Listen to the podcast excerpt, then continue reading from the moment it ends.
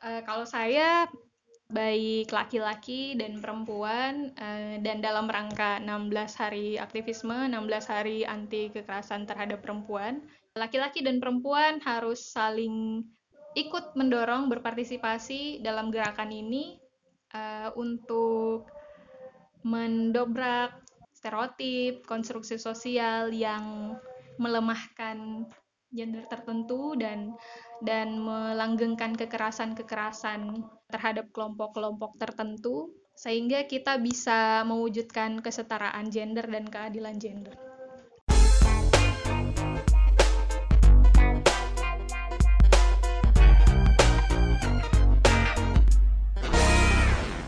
Jadi selamat datang kembali di podcast kami, podcast low budget deh. Eh, kemarin sempat ku lihat di sosial media tentang apa? Peringatan 16 hari anti kekerasan terhadap perempuan. Nah, di sini kita sudah bersama Kak Tiwi. Dari Bidang- LBH Makassar bidang perempuan dan anak. Hak. Perempuan dan- Ri- bidang perempuan dan anak. Eh, jadi mungkin pertanyaan pertama aku kak, eh, peringatan 16 hari anti kekerasan terhadap perempuan ini apa sih sebenarnya nih? Oke, kalau eh, soal 16 hari aktivisme, ini kan kalau secara internasional dikenalnya 16 hari aktivisme. Itu diperingati eh, awalnya 25 November kan. Eh, sejarahnya itu karena ada kekerasan terhadap tiga perempuan. Waktu itu eh, aktivis perempuan em, yang dibunuh. Nah, hari kematiannya itu diperingati eh, sebagai 16 hari aktivisme gitu Hmm, yang iya. dimulai pada tanggal 25 November. Nah, eh, peringatan eh, hari anti kekerasan terhadap perempuan ini juga sebenarnya kan sebagai eh, peringatan tahunan di mana kita mereview kembali gerakan gerakan-gerakan eh, kesetaraan, keadilan iya. gender Iya. gitu. Eh, dan melihat kembali kita sudah sudah sejauh mana gitu. Hmm, Jadi sangat penting saya kira untuk untuk ikut terlibat aktif dalam peringatan 16 hari anti kekerasan terhadap perempuan dan mereview kembali eh, sudah sejauh mana kita dan sudah seaman apa lingkungan sekitar kita hmm. dari kekerasan terhadap perempuan khususnya. Oh iya iya. Mm. Soal eh, apa? Ini kan eh, sesuai dengan namanya Hari Anti Kekerasan Terhadap Perempuan. Kekerasan-kekerasan seperti apa sih yang biasanya dia ataukah rawan dialami oleh teman-teman perempuan begitu? Oke, eh, jadi kekerasan terhadap perempuan kan memiliki karakter karakteristik Iya. karena eh, ini di di terjadi dilatar belakangi oleh eh, gender karena gendernya perempuan. Nah, eh, ini juga kan tidak lepas dari eh, konstruksi sosial, Iya iya. budaya yang patriarkis. Mhm. Nah, eh, wujudnya bisa beragam sekali kekerasan yang eh, kekerasan terhadap perempuan dan Iya iya. lebih general kita bisa bilang kekerasan berbasis gender. Nah, misalnya ini berangkat dari eh, konstruksi yang saya sebutkan tadi ada misalnya gender roles, jadi peran gender. Eh, peran gender itu bicara soal misalnya eh, perempuan sebagai ibu, Iya. perempuan lahir eh, untuk menjadi ibu misalnya.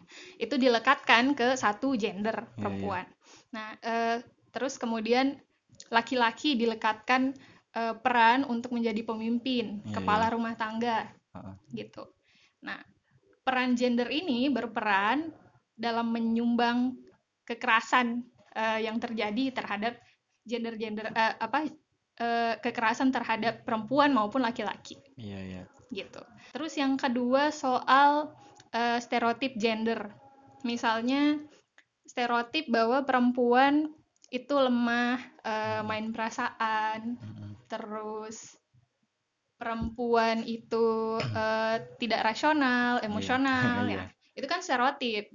Nah, kalau laki-laki mungkin stereotipnya eh, lebih rasional, tegas, kemudian bisa memimpin, maskulin ya nah, eh, maskulin.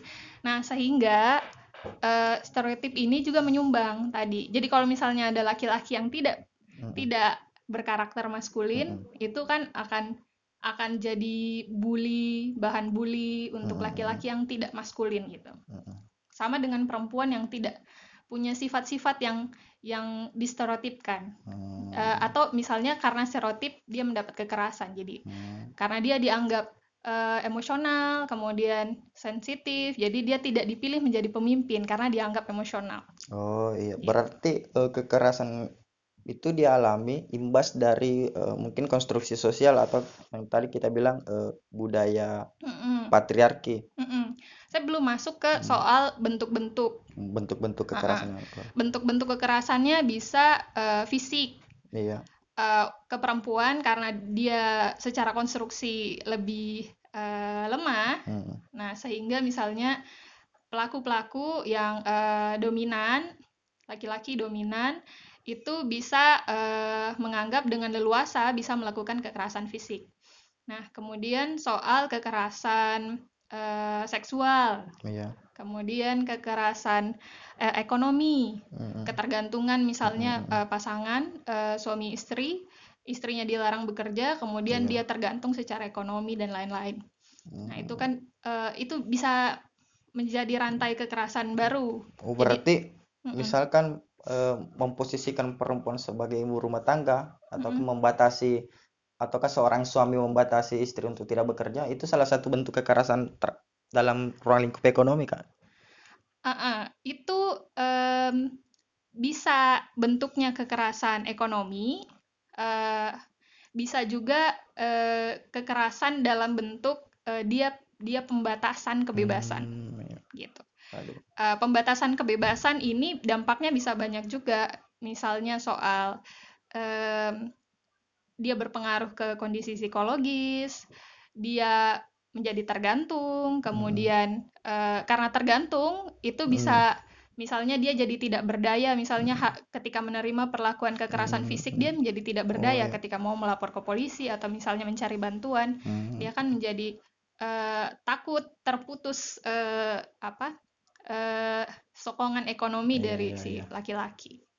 Nah, jadi gini, tadi ada kekerasan fisik, kekerasan seksual, ada kekerasan verbal juga bentuknya ada, eh, kekerasan sosial eh, di ranah sosial misalnya eh, kultur sosial dan kultural itu eh, misalnya praktik-praktik budaya eh, yang bernuansa kekerasan. Mm-mm. termasuk misalnya eh, sunat perempuan dan lain-lain. Nah, verbal itu bisa masuk ke dimensi eh, sosial, misalnya dengan eh, mengatakan perempuan tidak mampu, Hmm. perempuan itu lemah, menggunakan eh, stereotip-stereotip yang saya sebutkan tadi. Tapi bisa bernuansa seksual, dia bisa masuk ke ranah seksual. Hmm. Eh, misalnya menyebutkan bagian tubuh tertentu atau misalnya meminta eh, meminta hubungan seksual atau misalnya menanyakan harga apa segala macam dan eh, kalau dia seksual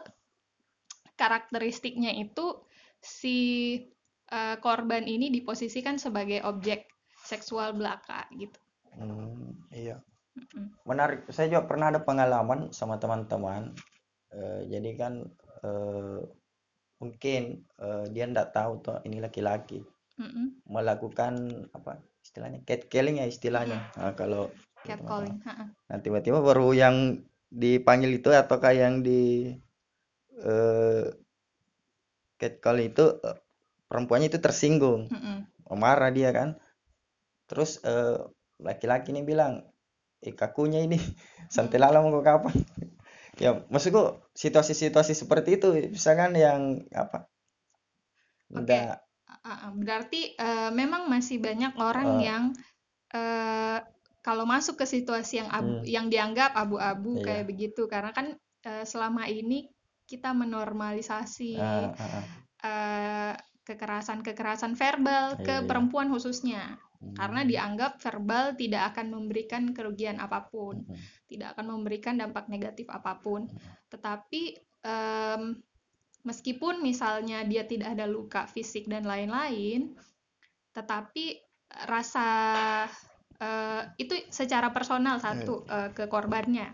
Dia Rasa- mengganggu psikologi ah, mungkin. rasa ah. tidak nyaman ketika ketika diganggu secara verbal itu itu semestinya kita eh, semestinya kan eh, kita harus menghargai Iya, iya. eh, ketika berkomunikasi dengan orang lain dan Hmm. dan semestinya tidak kita harus menghindari eh, menghadirkan rasa tidak nyaman kepada lawan bicara kita Hmm. apalagi yang ada kaitannya dengan eh, gender seseorang atau misalnya mengarah ke pelecehan-pelecehan seksual.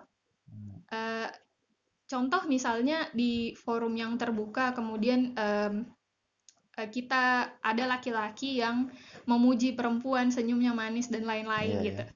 Eh, mungkin kalau orang yang tidak tidak aware tentang isu ini akan menganggap itu pujian biasa. Tetapi apakah s- orang yang dialamatkan kata-kata ini nyaman dengan situasi Ah. tersebut atau tidak apalagi kan di depan umum gitu jadi orang pasti akan melirik ke ke si korban dan Hmm. dan eh, s- itu tadi semestinya kita harus aware betul apakah lawan bicara kita orang yang kita eh, alamatkan kata-kata verbal ini Iya. Nyaman atau tidak dengan dengan situasi seperti itu. Hmm, iya. Berarti dia tergantung misalkan kalau si anggaplah misalkan yang dia dialamatkan eh, apa si perempuan itu tergantung perempuannya ini dia dia sebenarnya dia menyadari atau kan dia merasa tidak nyaman sama Nah, itu, itu satu atau- hal. ah, Makanya saya bilang tadi kalau dari eh, satu aspek dari si orang yang dialamatkan eh, eh, serangan verbal ini atau pelecehan verbal ini, dia bisa jadi merasa eh, tidak terganggu. Tetapi harus lihat dulu eh, konten eh, kata-katanya juga. iya. karena em, bisa jadi kata-kata itu melanggengkan ketidaksetaraan Ah, gender. ah, ah. Bisa jadi kata-kata itu melanggengkan seksisme. Bisa Iya. jadi kata-kata itu akar dari eh, rasisme, akar Mm-mm. dari lukisme. Mm, Jadi em, misalnya kita em, memuji perempuan karena kulitnya putih, eh, badannya tinggi dan lain-lain, itu kan sebenarnya melanggengkan eh, eh, glorifikasi terhadap satu bentuk ras gitu.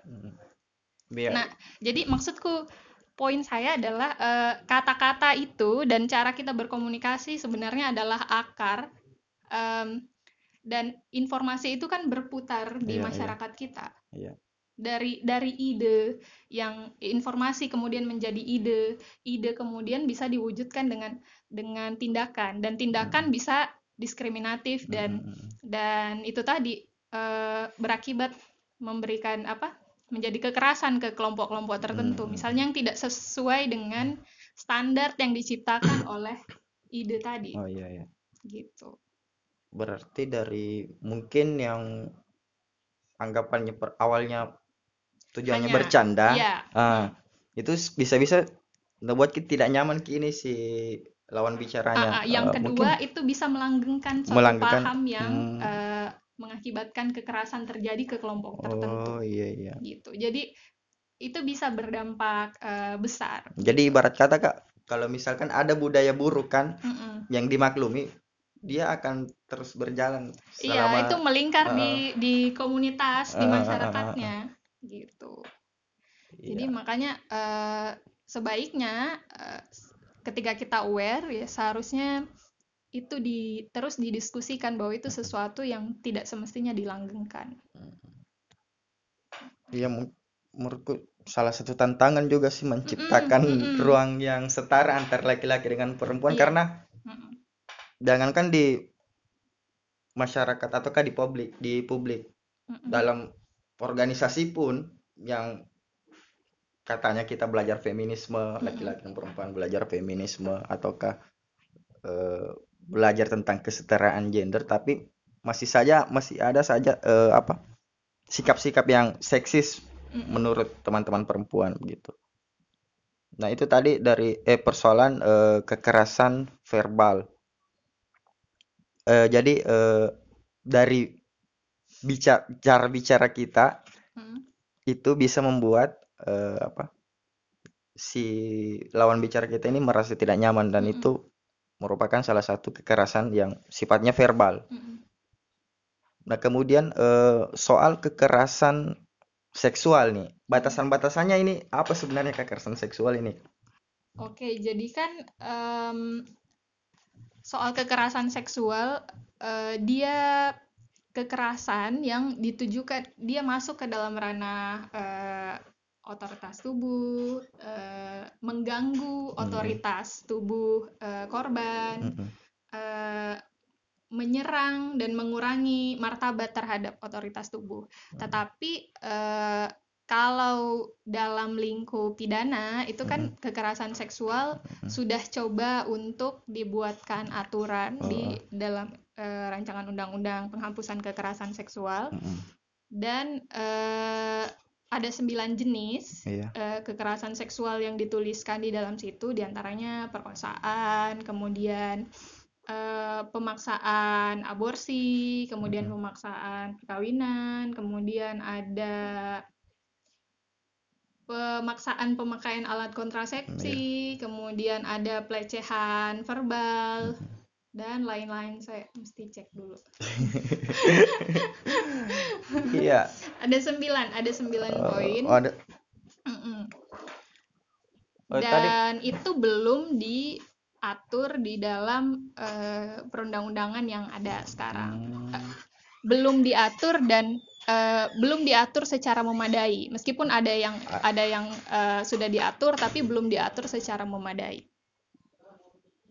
Berarti eh, aturan-aturan selama ini dia belum apa? Belum cukup Mm-mm. kuat untuk melindungi apa? Belum. teman-teman yang mengalami kekerasan eh, seksual. Mm-mm. Jadi kan eh, kalau boleh saya tambahkan lagi sedikit eh, rancangan undang-undang penghapusan kekerasan perem- terhadap perem- eh, penghapusan kekerasan seksual itu eh, berangkat dari eh, pendampingan eh, kasus-kasus yang terjadi selama ini dimonitoring oleh Komnas Perempuan Iya. dan hambatan-hambatan eh, dalam mengakses keadilan dari Mm. korban-korban ini itu Mm. yang direkam dan di dan eh, solusinya itulah yang dirumuskan di dalam rancangan undang-undang PKS Mm. gitu.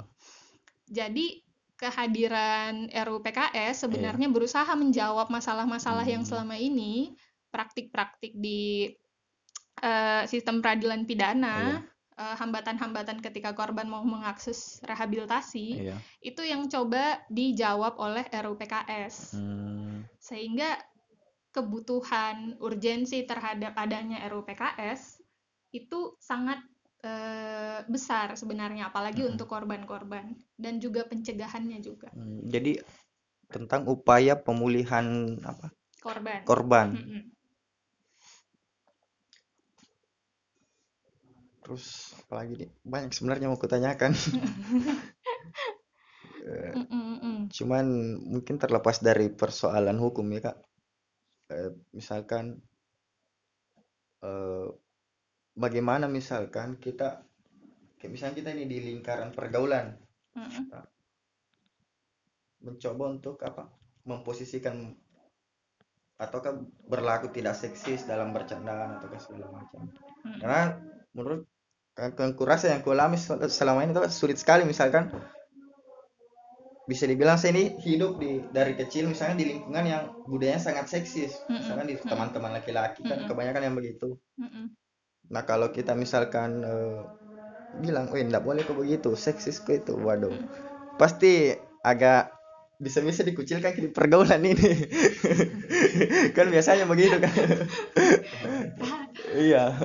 Oke, Uh. eh, iya. Jadi kan em, di banyak kesempatan saya selalu mendorong eh, teman-teman, eh, kawan-kawan yang laki-laki eh, yang eh, sudah sudah aware dengan kesetaraan dan keadilan gender, sudah sering ikut diskusi feminisme Mhm. untuk em, tidak tidak sekedar bergabung ke dalam diskursus, tetapi juga menjadi agen menjadi sekutu dalam dalam uh, perjuangan kesetaraan dan keadilan gender.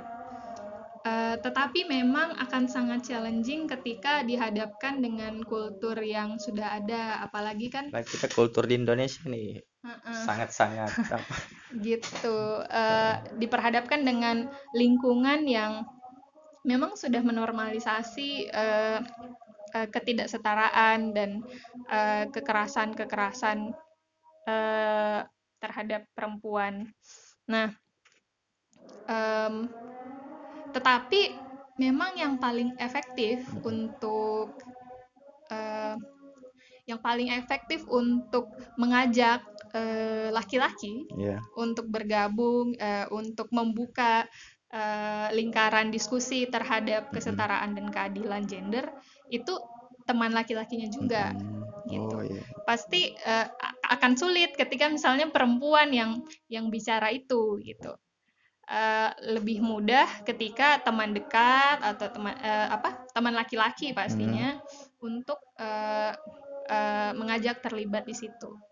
Tetapi itu tadi uh, mungkin agak agak tricky, mungkin harus dengan cara-cara hmm. tertentu gitu. Yeah. Nggak, tidak bisa langsung yang uh, uh, bicara yang idealnya uh, uh, harus dengan pelan-pelan uh, dan diajak bergaul dengan um, diajak ke diskusi-diskusi hmm. tentang feminisme misalnya itu menurutku uh, lebih baik dibanding frontal langsung karena itu akan sulit gitu di iya. mana-mana yeah. juga sih sebenarnya um, ya, karena menurutku paling urgent itu soal posisi kesetaraan antara laki-laki perempuan paling penting itu di kampanye itu di lingkaran-lingkaran pergaulan karena budaya-budaya seksisme itu muncul sangat pesat di pergaulan dibanding dengan di forum-forum diskusi ataukah di ruang-ruang kelas.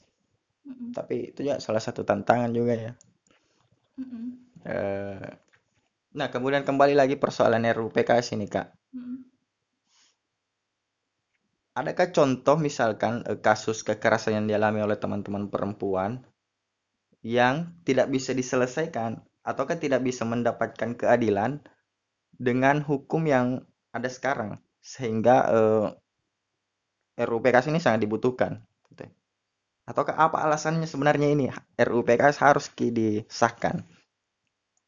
Oke uh, tadi saya sempat uh, cerita bahwa ini sebenarnya berangkat dari hambatan-hambatan yang ditemui oleh uh, Komnas Perempuan uh, yang memang uh, dalam hukum yang sekarang peraturan perundang-undangan yang ada sekarang itu belum cukup untuk uh, melindungi korban dan dan memenuhi akses keadilan yeah. korban. Nah, misalnya seperti uh, pemenuhan terhadap rehabilitasi yang komprehensif itu memang belum belum ada diatur uh, khususnya untuk perempuan yang dewasa. Nah kalau misalnya anak perempuan kan uh, ada di Undang-Undang Perlindungan Anak, yeah, yeah. tetapi kalau untuk perempuan dewasa itu belum diatur memadai yeah. di dalam peraturan perundang-undangan yang ada.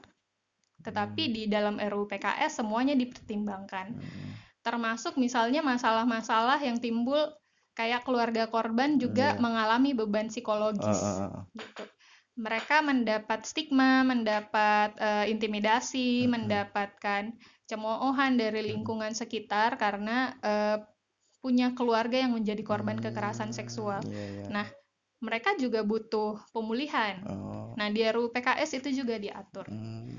Dan yang paling penting adalah uh, selama ini karena karena kekerasan seksual itu punya karakteristik yang khusus umumnya terjadi hmm. di di ruang-ruang privat dan hmm. tidak ada saksi hmm.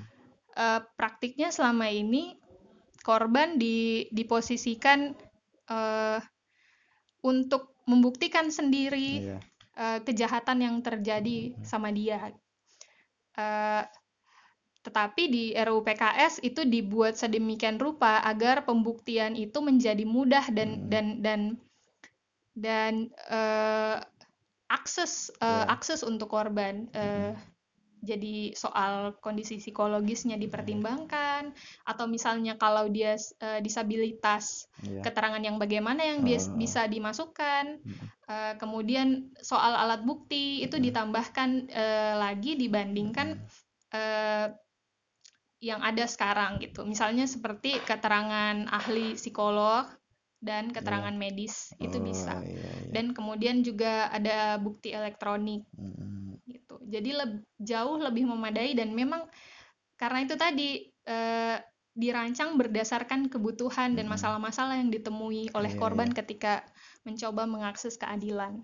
Oh iya, jadi memang sangat-sangat dibutuhkan kali karena misalkan eh, terjadi nih kasus anggaplah pemerkosaan. Mm, Oke lah si pelaku ini di mendapat dipidana, oke lah si Mm-mm. pelaku ini dipidana, tapi si korban ini masih mempunyai beban mm, beban entahkah di masyarakat ataukah Mm-mm. di keluarganya. Dia itu hak-haknya belum mm, dipulihkan gitu. ya. Jadi Betul. kehadiran RUPKS untuk mencoba eh, menjawab hal itu. mm, memberikan Hmm. ke- eh, keadilan ke Mm, mm, korban. mm, mm. Eh, sebenarnya kan akses keadilan itu tidak terbatas pada si pelaku ditindak Iya, iya. pidana. Eh, tetapi juga pemenuhan-pemenuhan lain misalnya eh, akses ke layanan psikolog dan Mm-mm. itu belum tentu pulih dalam Iya. satu dua bulan. Mm, Eh, trauma-trauma yang dialami oleh korban. Kemudian mm, eh, akses juga untuk keluar eh, apa layanan medis. Kemudian Mm. juga eh, restitusi kompensasi atas kerugian-kerugian yang dialami korban dan keluarganya. Kemudian rehabilitasi juga eh, secara eh, ke keluarga korban dan rehabilitasi secara psikososial baik baik untuk Mm. keluarga dan korban juga mm, iya, iya. Mm-mm. Menarik. termasuk juga eh, mencegah keberulangan eh, tindak pidana Oh, itu iya. terjadi Supaya- selain uh-uh. sekedar memberikan efek jerah saja ke Iya. Oke. Mm. Mungkin apa lagi mau dibahas ini? Eh, apa lagi ya soal RUU PKS nggak ada Hmm, ini ya. Eh, soal miskonsepsinya mungkin yang Eh, iya, kemarin. mungkin, uh. Mm-mm. Jadi kan ada miskonsepsi juga eh, ke RUU PKS dan itu eh, cukup cukup merintangi juga perjalanan dari eh, RUU ini. Em, misalnya bahwa RUU PKS ini eh, memberikan ruang untuk eh, LGBT, Mm-mm. kemudian zina, Mm-mm. eh, dengan kon- maksudnya seks di luar nikah gitu yang Seks bebas lah kalau seks bahasa. bebas istilahnya. Heeh. Nah, em, sebenarnya kan eh, ada ruang lingkup dari RUU ini bahwa eh, namanya eh, rancangan undang-undang penghapusan kekerasan seksual dan Iya, iya. kekerasan memang pada dasarnya adalah sesuatu yang dipaksakan ke Mm-mm. salah satu pihak. Nah, Hmm. sehingga memang tentu saja ini tidak diatur mengenai eh, kalau kita bilang extramarital rape, eh sorry, extramarital sex. Hmm, Iya. Jadi kalau itu tidak dengan eh, paksaan, itu ruang ling- lingkupnya beda, Be- bukan di RUU PKS. Hmm, Dan iya, yang iya, kedua soal em, memberikan ruang untuk LGBT. iya. Hmm, hmm. Nah, sebenarnya kan perlindungan terhadap kekerasan seksual itu diberikan juga kepada eh, entah itu perempuan, laki-laki, orang dengan orientasi seks yang berbeda, Mm-mm. disabilitas, semua warga negara Indonesia yang mendapat kekerasan seksual itu bisa eh, diakomodir di dalam RUU RUU PKS. Oh, jadi Termasuk bukan cuman laki-laki yang- berarti Mm-mm. bukan cuman perempuan ya, Kak, yang Bukan diakomodir dalam perempuan. RUU PKS. Bahkan laki-laki pun karena kan meskipun eh, minoritas korban laki-laki Iya, dan angka tapi sedikit. eh, ah, ah. tapi Tapi itu jangan pen- salah. harus diakomodir juga kan. Jangan salah, laki-laki Hmm. juga eh, bisa menjadi korban kekerasan seksual dan ada, memang Ada, iya, iya. terjadi. Gitu. Bisa eh, pokoknya bisa pelecehan, bisa perkosaan, Mm-mm. eh, eh, apa? pelecehan verbal Iya, iya. atau fisik itu bisa Mm-mm. terjadi ke laki-laki. Hanya saja memang em, selain angkanya kecil eh, berdasarkan eh, secara kultur yang saya jelaskan tadi Iya. ada fakta-fakta tentang sejarah panjang tentang relasi gender dan Iya, iya, lain-lain iya. eh, karena itu tadi ada ada stereotip eh, konstruksi sosial sehingga misalnya laki-laki yang menjadi korban itu Mm-mm. Eh, cenderung untuk malu untuk eh, ketika mau mengungkapkan bahwa Mm-mm. telah terjadi kekerasan Hmm. kekerasan terhadap dia khususnya kekerasan seksual Oh, jadi justru eh, perbedaan apa? Atau relasi gender ini juga berimbas pada bisa berimbas juga sama laki-laki ya. Iya, jadi eh, it- sebenarnya kan konstruksi yang saya sebutkan tadi itu eh, stereotip gender, Mm-mm. eh, peran gender, Iya. kemudian eh, norma gender itu ber- sangat berpengaruh ke bagaimana laki-laki dilihat dan bagaimana perempuan dilihat. Mm-mm, mm-mm. Nah, pengaruh itu tadi yang yang membatasi kita. Jadi laki-laki ketika menjadi korban dia mungkin akan malu karena akan diledek eh, kok bisa kalah Iya, gitu, kok bisa iya. jadi ini. Heeh, Harusnya kan harusnya kan senang karena ini mendapat treat atau apa gitu. Iya. Tetapi kan tetap saja namanya pelecehan, namanya Mm-mm. kekerasan seksual, tetap Mm-mm. saja kekerasan seksual dan Hmm. tidak ada orang yang nyaman menerimanya. Hmm, iya. Mungkin gara-gara stereotip itu ya. Jadi Mm-mm. laki-laki juga beranggapan, baik kalau saya berarti untung.